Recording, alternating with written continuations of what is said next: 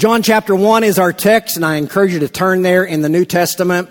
Last year, I delivered, I was assigned a passage from John 1 that frankly, I spent some of my best or most uh, uh, laborious, if you will, uh, look into that text. And so today, I want you to know, as we say in the part of the state that I'm from, I went milking some new cows, okay?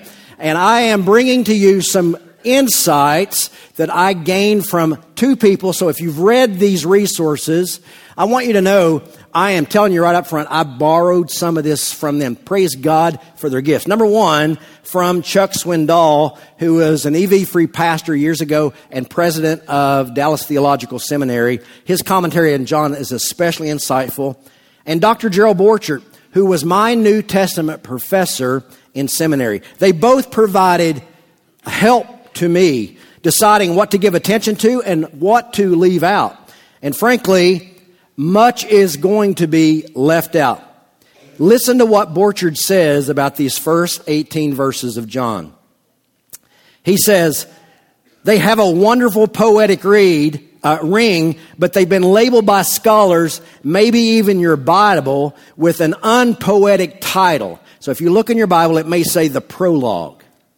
But in spite of its poetic ring, the reader should be forewarned that the prologue is one of the most complex theological statements in the Bible. An entire seminary semester course could be taught on these first 18 verses. Study of this text takes time, but those who ponder these magnificent words will learn that God will reward his children who diligently and prayerfully seek for understanding. So let's read the text together. And in honor of God and the reading of God's Word, would you stand to your feet if you're able? The Apostle John wrote, In the beginning was the Word, and the Word was with God, and the Word was God. He was in the beginning with God. All things were made through him, and without him was not anything made that was made. In him was life, and the life was the light of men. The light shines in the darkness, and the darkness has not overcome it. There was a man sent from John whose name, nope, that's not right. There was a man sent from God whose name was John. He came as a witness to bear witness about the light that all might believe through him. He was not the light, but came to bear witness about the light. The true light, which gives light to everyone, was coming into the world. He was in the world, and the world was made through him, yet the world did not know him. He came to his own, and his own people did not receive him. But all who did receive him, who believed in his name, he gave the right to become children of God, who were born not of blood, nor of the will of the flesh, nor of the will of man, but of God. And the Word became flesh and dwelt among us, and we have seen His glory glory as of the only Son from the Father, full of grace and truth. John bore witness about him, and he cried out, This was he of whom I said, He who comes after me ranks before me, because he was before me. For from his fullness we've all received grace upon grace. For the law was given through Moses, grace and truth came through Jesus Christ. No one has seen God, the only God who is at the Father's side. He has made him known. This is the word of the Lord. You may be seated. Oh, church. This is a rich, rich, rich, rich, deep, deep passage. But frankly, it is truly a different type of passage. The language in it stands apart from much of the rest of the book, and for that matter, the rest of the other gospels. You should understand that this section could stand on its own. If you have your Bible open, just look at that section. 1, 1 through 18. You could pluck that out, which we're not doing, but you could. You could pluck it out you could get begin the gospel in verse 19 and it would look a little bit more like the other gospels. Why? Stands on its own. It's important not only for the first century readers, but how about for you today? Let me offer you this. Let's consider where we are as a culture and have been for many years. In 1964, there was an English teacher, Thayer Warshaw, who taught at Newton High School near Boston, one of the elite high schools in the nation. And Thayer was worried that public schools banning the Bible, the students would be deprived from an important part of actually their culture. To make his point, he devised a quiz on common allusions to the Bible, to Scripture, as they appear in secular literature and language. And despite the obvious intelligence and the first rate education that these students were getting, the majority of these college bound students found these questions more difficult than they could adequately answer. Let me offer them to you in your bulletin, and let's just give it a go and see how you do this morning. All right? They shall beat their swords into plowshares. Very good. 63% of the students got that wrong. Many are called, but few. 79% got that wrong. The truth shall make you 84%. Nope. Couldn't recall that. Pride goeth before 88%. 88%. And the love of money is the root of all evil. 93%. Several students in this received this, this nationally acclaimed school, they thought that Sodom and Gomorrah were lovers. Many named the four Gospels Matthew, Mark, Luther, and John. And according to these top ranked students, Eve was created from an apple, Moses baptized Jesus, and Jesus spoke in parodies.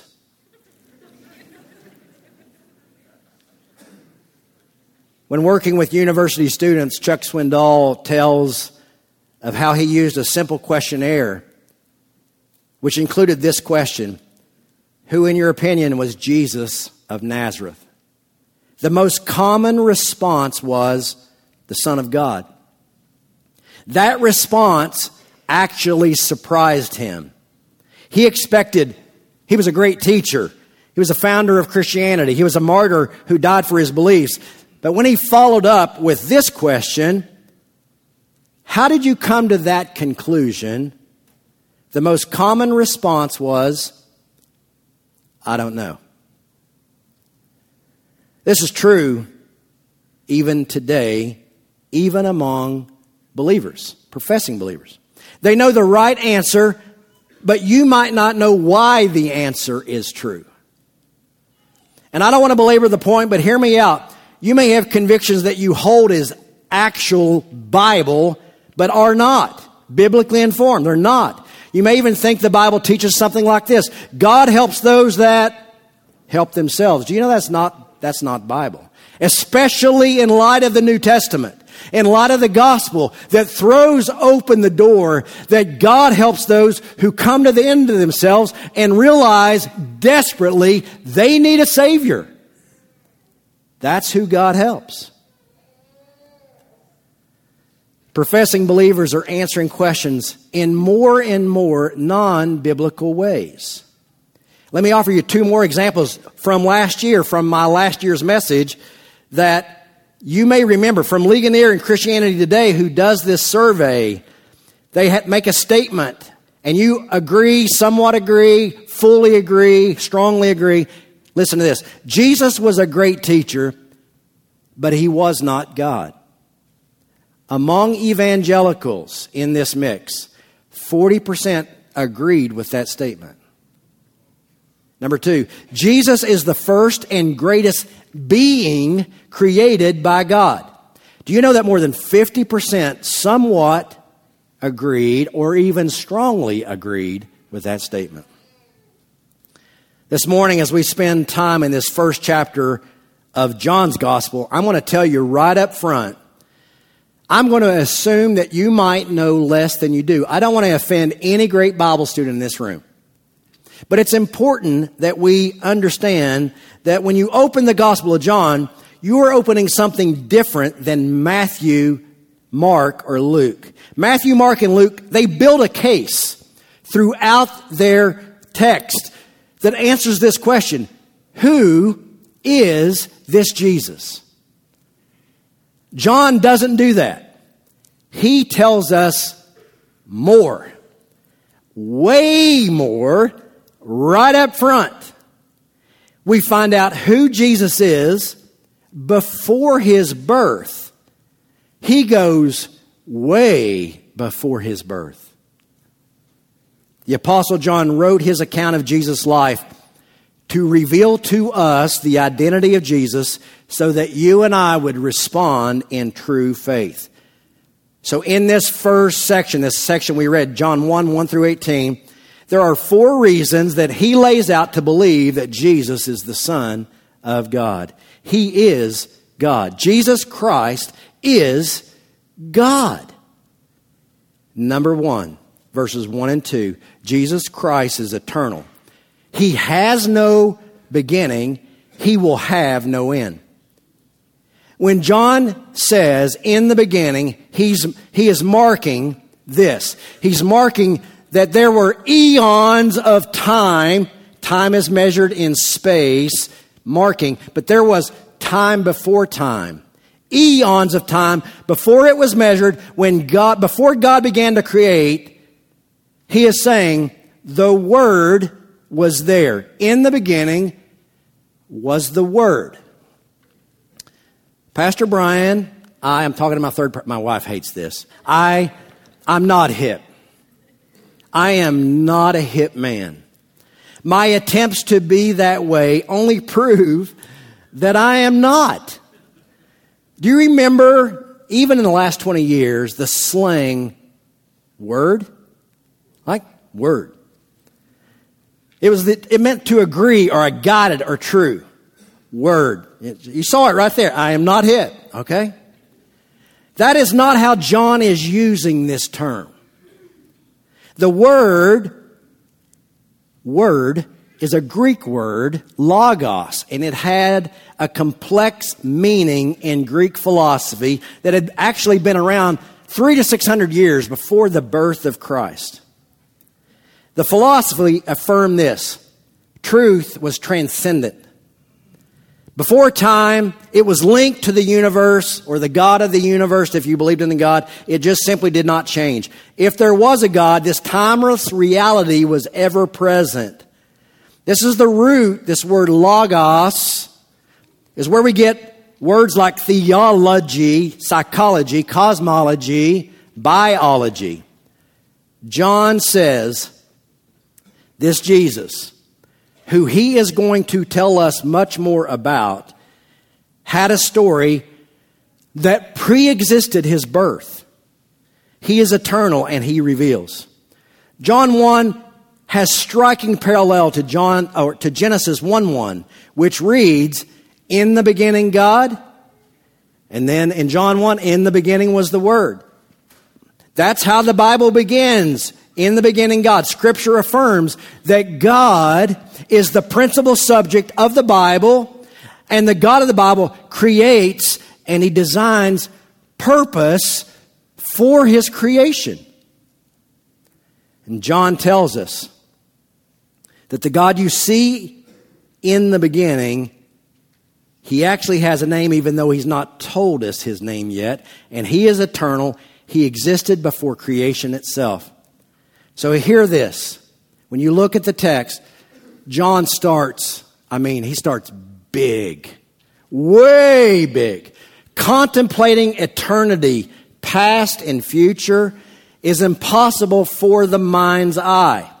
Your brain is locked up in that skull of yours, and it's finite in space. You can think about it for a few minutes, but basically, if you really give effort, you just get exhausted. Like, how far, how much? We think in times of, in terms of time and space. John's telling us before time and space, God is, and then he acts. In fact, he is going to introduce us to Jesus. And he tells us that he had pre existence to his body. He is the eternal Son of God. So let's just stop here for a second. I'll ask you, what does this mean for you today in 2023? See, Jesus in this Christmas season, you may have him locked up in that little manger, and it's an important understanding that Christ was born. And yes, in Bethlehem, and there were adoring shepherds and angels saying, yeah, all that, all that, yes. But understand this John's telling us he existed as the eternal God and is central to all that follows. And because of that, you and I would be wise to pay attention. Number two, Jesus Christ is the creator. All things were made by him. John is building a picture. He moves in big, broad strokes that will take us down to a small detail, a detail that has big implications for you. But you have to stay with him. He tells us that all that is created was done by the pre existent Son of God. And what he does is he states as a fact and he just simply moves on. It's there in verse 3. All things were made through him, and without him was not anything made that was made. Again, there is emphasis. The pre existent word did not remain eternally content, although he was fully and completely content. He did not need creation. He did not need you. God was holy, whole without us. But John exposes that the God of the Bible, what he does is he acts. And when he acts, he creates. And we get to see and touch it. When science tells us that we came from nothing and we have no meaning, it's usually a head scratcher for any careful thinking person. The Bible declares the nothing that you imagine. When there was nothing, there was God. And God created by this. He didn't like, he's not up there just mapping it out, like, oh, how am I going to do this? He just speaks. And there it is. He speaks words. He speaks the vast universe into existence and specifically gives life by deliberately and awesomely speaking into existence all that we get to see and all that we get to enjoy. John tells us there is a so, there's a source. He has not named him yet as Jesus, but make no mistake. He is building and exposing that Jesus is the architect of creation.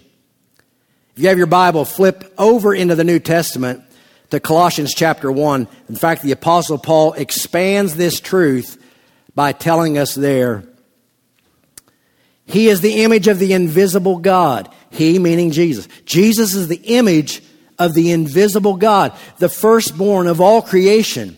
For by him all things were created, in heaven and on earth, visible and invisible whether, and look, he something new. Thrones and dominions, rulers and authorities, all things were created through him and for him. And he is before all things, and in him all things hold together. Outside of Judaism and Christianity, there was pervasive belief in John's day. There was non created matter, non creation matter. And John, what he does here is he denies that by telling us everything, everything, yes, everything in heaven and on earth that you see and that which you cannot, all of it has come into place, has its beginning in the pre incarnate Son of God. So if you have the ability to see, All that you see has a source. If you behold beauty, source behind it. When you see a sunset, He is the maker of it. When you hear a mountain stream or moved by crashing waves at the ocean shore, feel the warmth of the sun or the joy or dread of snowfall. Oh, it has an author. It's the pre incarnate Son of God. All that we touch, all that is good birds, fish, grass, shade, trees His design for His purpose, for His glory. A couple years ago, thank you, church, for allowing me to have a sabbatical. I had a bucket list thing that I got to do. I got to go to Montana, um, Glacier National Park. But one of the sweetest days was a day that my wife and I uh, talked to a park ranger, and they told us to drive south in the Swan River Valley and to turn off this certain ro- road. We drove for seven miles on a gravel and dirt road, and the road ended. Ended. There was a sign there that said, There's the path, and that's about it, all right? And so it, there was a hiking path to a place called Cold Lakes. You can look it up. Cold Lakes butts up against the Flathead Indian Reservation, but it's on United States government land. So it's three miles one way to this lake. So we hiked it. And along the way, I ate wild huckleberries that were growing along the path. I touched fauna, saw colors that I'd never seen, hues that were brand new. And the lake you kind of descend this little path, and suddenly this lake comes into view, and there's an opening, and behind it, 3,000 feet of Rocky Mountains. And I will tell you, I don't know how to describe that moment to you other than just tell you what happened to me. My wife can, uh, attest to this. For some strange reason, I broke into this mixture of laughing and crying in the same moment. It was too much almost to take in. And that is God's creation. It is not God. He is the author of it. It's like a complex flavor of a gourmet meal in that single spot, and there are many in His creation. God designs for us to enjoy, but never to worship. Oh, church, in this Christmas season, be reminded our Savior is not relegated to baby Jesus in a manger. Yeah, see him there. But see him before that moment and all that follows. See that all of creation exists. What exists is his. And we glorify and trust him for what he has made and what he invites us to know. Number two, number three. John tells us that Jesus Christ is the source of life. So, what you do with him has implications for your life and death. And he really kind of lays this out, verse 4 through 13. When John starts in verse 4, I want you to see this. You can read this later. John shifts language from the large more to a particular focus. He starts talking about living things including humans. He tells us that in Jesus there is life and that He is the light of men. Now, some symbols in language are so universal, they transcend human experience. Doesn't matter what language you have, light is one of those. They cross cultural barriers, even linguistic barriers. Students of art and literature, they know these symbols as archetypes. The color green, for example, symbolizes growth and new life. Winter alludes to bleakness and hardship. In biblical and ancient literature, truth is usually pictured as light. When someone gains wisdom, we say that he or she has been what? Enlightened. And John's telling us that the source of light and life is Jesus. The light comes and it invades darkness. Darkness cannot do anything with it but run away. And darkness is symbolic language for the state of man, your state, without God. Our sin has relegated us to darkness. In fact, we are told in John 3 19, in no uncertain terms, John says, People love the darkness rather than the light because their works were evil. It's an indictment. It's an indictment about darkness. In fact, we have the, may have the ability to see, and even in seeing, we are in love with darkness. Jesus invades this darkness. He comes to dispel the darkness and despair in your life. He is the light of men. You have had moments. They vary in this room, but each of us have had those desperate moments.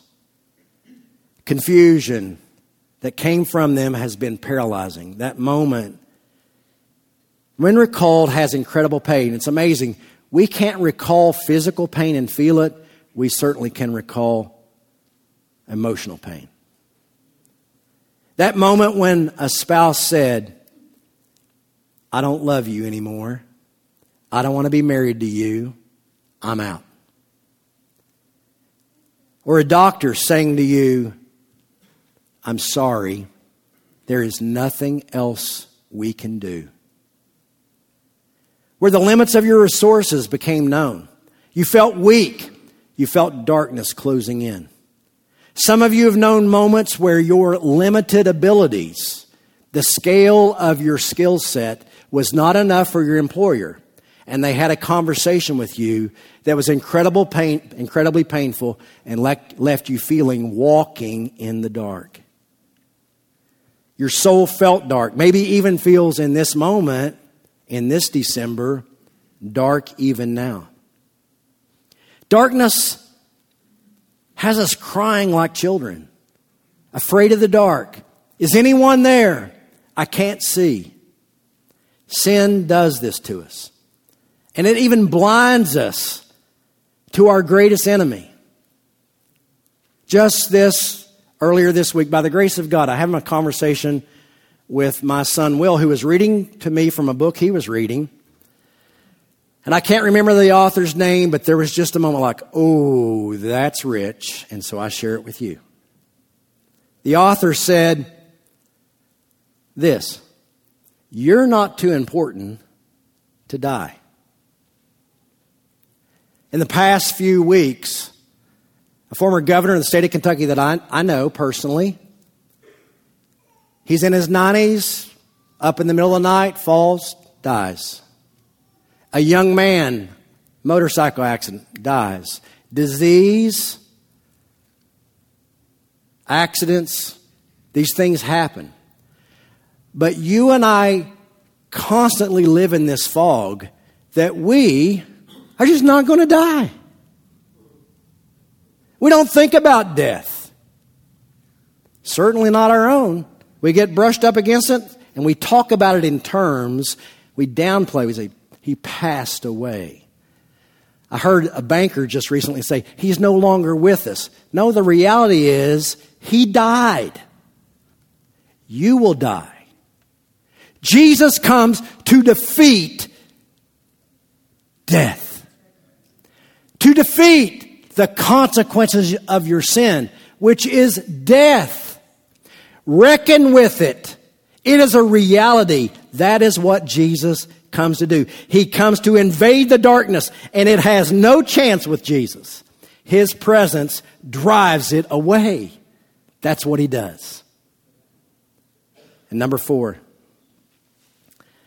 Jesus Christ, though completely human, he reveals the Father. This is found down in verse 14 through 18. You can see it. Uh, John's just telling us God can be known. He can be known. The idea that if there is a God, he can't be known, that's just, that's just not so biblically. Every text has a context. And when you simply read things and not understand that there is historical and or cultural context, one of the things that happens is we mis, uh, easily misinterpret things. Let me give you a for instance. Take for instance when Jesus says to Nicodemus, "You must be born again." Or when he says down in John 6:35, "You uh, you eat my flesh and drink my, if you don't eat my flesh and drink my blood, you have no part in me. You have no life in you. On the surface, being born again, that's like, that's impossible or repulsive. The idea of eating flesh and drinking blood. Again, you gotta understand context and what Jesus is addressing.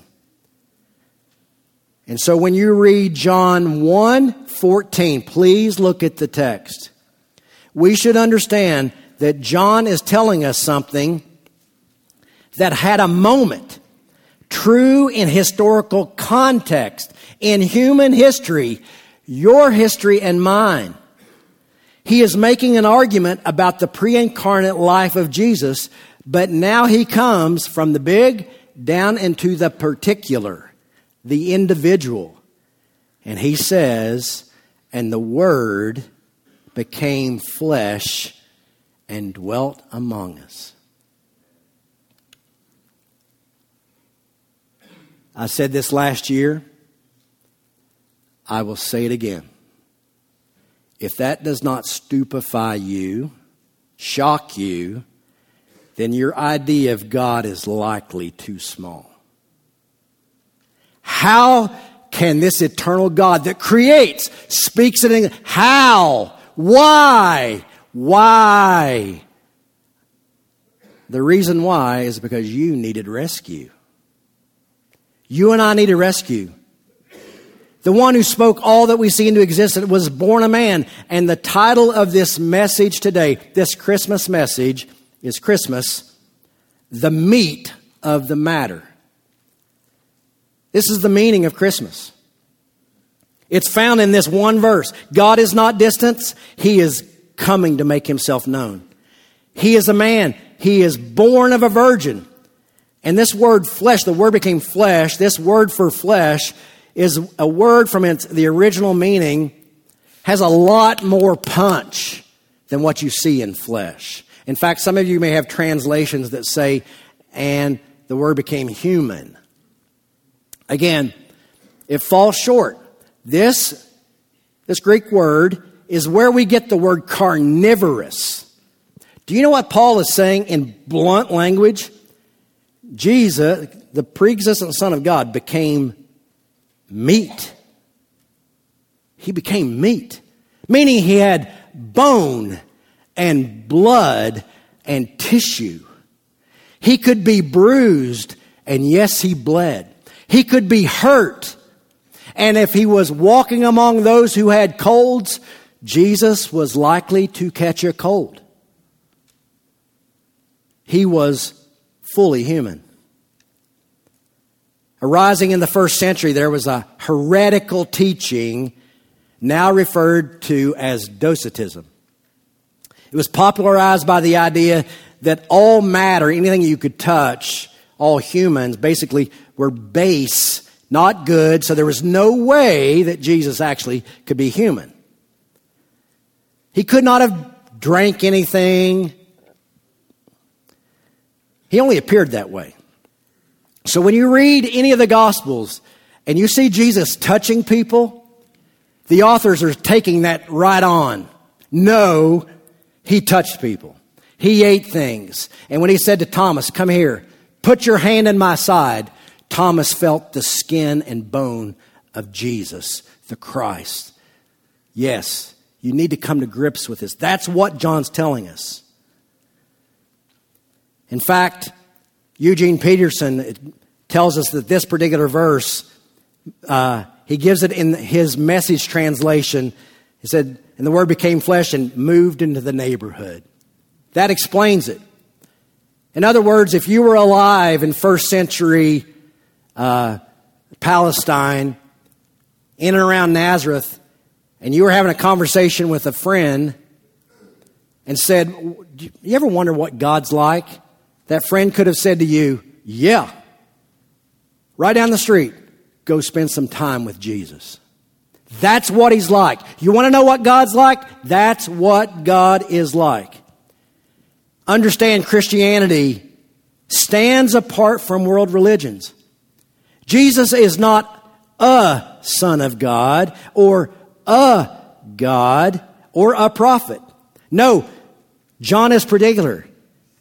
The claim is pivotal to his defeat of sin. It is this Jesus is God made flesh to defeat what defeats us, and that is sin. It's the only way it could be done. And we are invited to come near and see that God comes for us and invites us to know Him. I'll occasionally hear people say, you know, Jesus, he, he never claimed to be God. They don't know their Bible. Let me show you two places that speak directly to that, if that might be even you. John 8 24 says this Unless you believe that I am He, you will die in your sins. For the Jewish readers, they knew what that meant. He was claiming, I am the one that identified to Moses. As he, God revealed himself to Moses, I am that I am. That's what Jesus was claiming in that moment.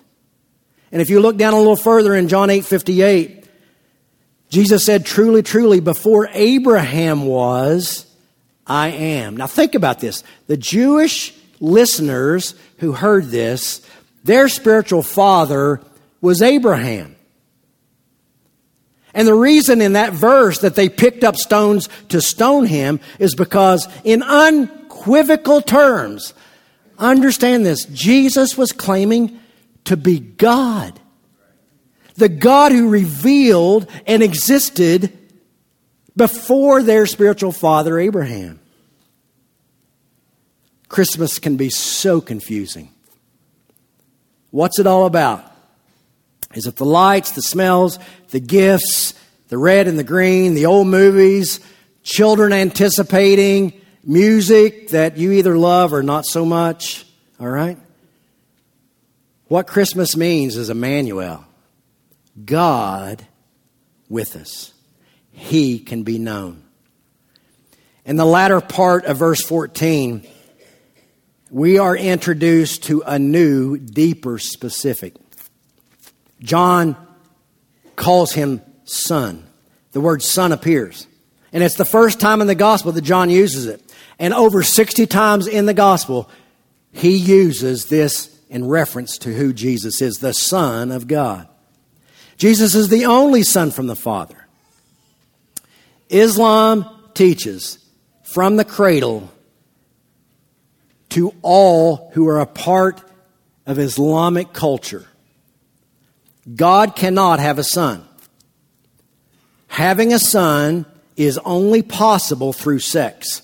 It is heretical to believe that God could have a son.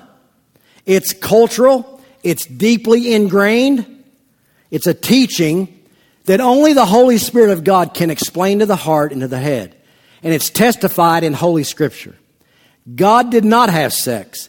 The Spirit of God within the Virgin Mary conceived the person of Jesus Christ. He is the Son of God. So, why does that matter for you today? It's because this John's laying out that Jesus invites you to know who He really is. He invites you to know Him.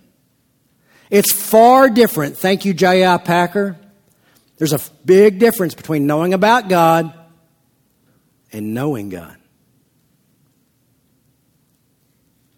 See, the birth of the Son of God, God in the flesh, is not just a miracle.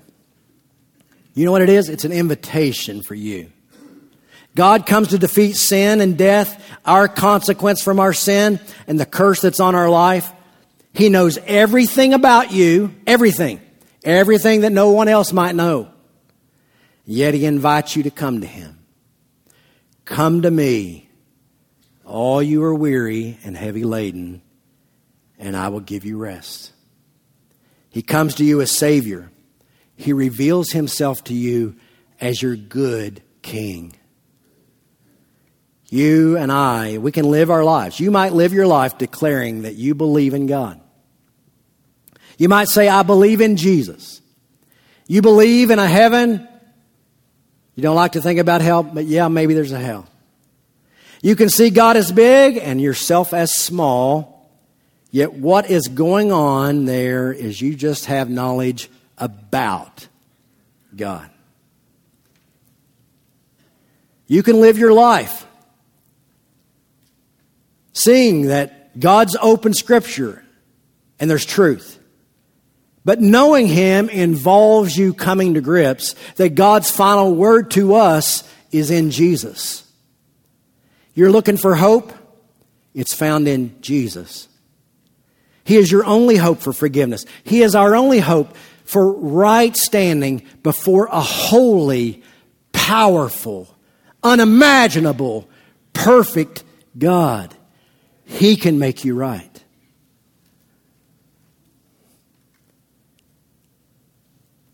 So I want to be personal and transparent. Some of you may know this, some of you may not.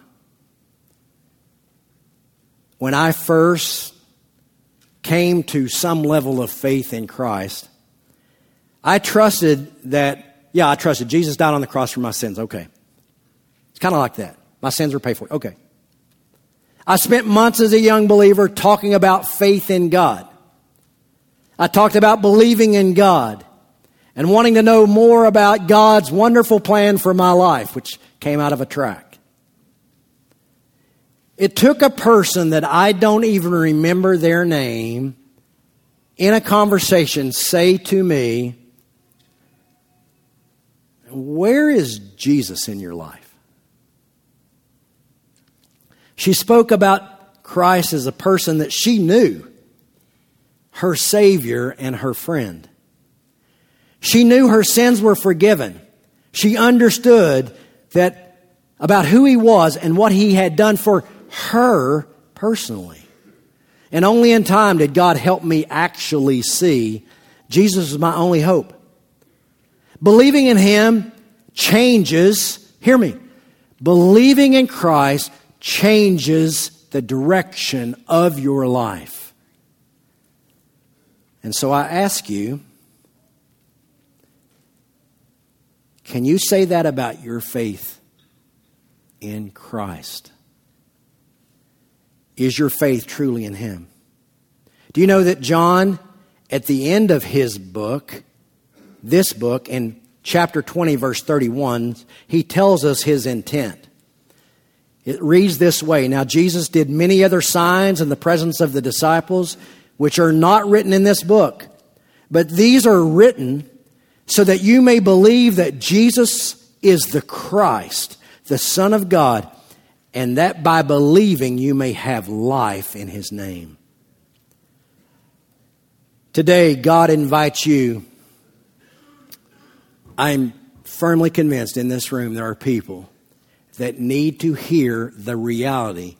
God invites you to move past knowing about God to actually coming to know Jesus in the person of His Son, who gave His life for you, who is the only sufficient payment for your sin and he is the only victor over the grave. And because he is victorious over the grave, you and I can be victorious over the grave. The enemy that all of us have. Jesus is the center of it all. He is the center of all that brings new life. And this Christmas season, He is the center of it all. Now and for the eternity that you cannot imagine. You can't imagine all the amazing days in the future for you who know Christ. John 6:37 tells us this. All that the Father gives me will come to me, and whoever comes to me, I will never cast out. Hear his voice, hear his invitation. You don't have to have it all figured out. Hear the invitation to come to Him. If you're weary, you're broken, and you know it, Christ Jesus is the answer that your soul longs for. Let's pray. Oh, Father, only as you can. Oh, Lord, right where people sit in this room, please draw them. Convict them of their sin, but show them you are sufficient and good for cleansing them to new life. Remind them in all their confusion and all the things that they just don't have figured out right now. That's not the issue. Their past need not define them. You define future. Show them your saving love. And for all of us, oh, oh Father, for your church. Grant to us fresh, cleansing power in our life. Draw us to see your marvelous love that you give us in Christ Jesus. In Him we trust and we pray. Amen.